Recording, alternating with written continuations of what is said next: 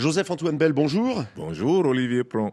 Cette canne est sucrée et folle à la fois. Mhm. Euh, les quarts sont plus indécis que jamais. Ça y est, on y est, deux aujourd'hui, deux demain. Oui, pour l'indécision, ben, on ne peut pas voir mieux. Tout le monde refuse d'être favori, alors que chacun dans sa tête se dit que c'est lui le favori quand même, puisque chacun veut gagner. alors on attaque ce vendredi à 17h temps universel par un très alléchant Angola-Nigeria. C'est pas un duel qu'on voit très très souvent. Mhm. Est-ce que ça en fait pour autant un duel très ouvert? Non, les Nigérians sont favoris. ils peuvent le nier, mais bon, les Nigérians sont favoris. Mais simplement, nous devons à la vérité de dire que sur ce que nous avons vu, les Angolais vont poser d'énormes problèmes aux, Nigérians. On va avoir un football très structuré désormais dans le jeu, celui de l'Angola. Et puis de l'autre côté, on aura un puncher nigérian, c'est-à-dire que euh, une équipe qui jouera, je suis sûr, beaucoup moins bien que l'Angola, mais qui sera très dangereuse en attaque. Donc les, les Nigérians Heureusement que défensivement, c'est le paradoxe, ils comptent sur Ossimène.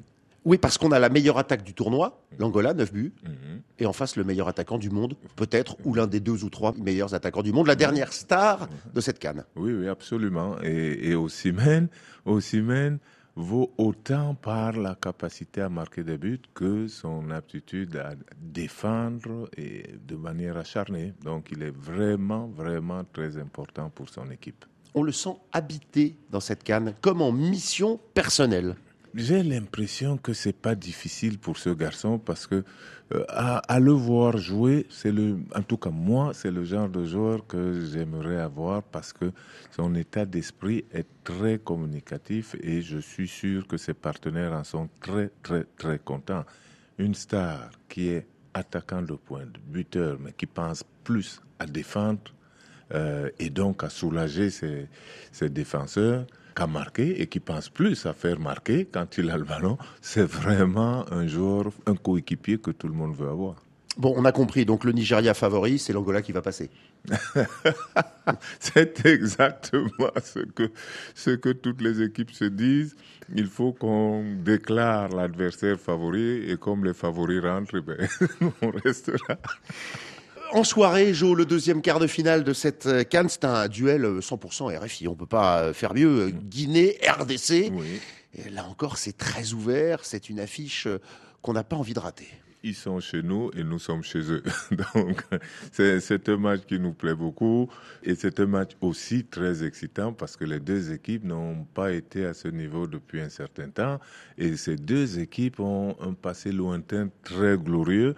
Et donc, ces deux équipes aiguisent l'appétit de leurs supporters et l'appétit de nous, les observateurs, en disant, mais euh, Guinée, RDC, RDC, Guinée, ça rappelle de vieux bons souvenirs. Et donc là, ces jeunes gens vont s'inscrire dans l'histoire, c'est clair.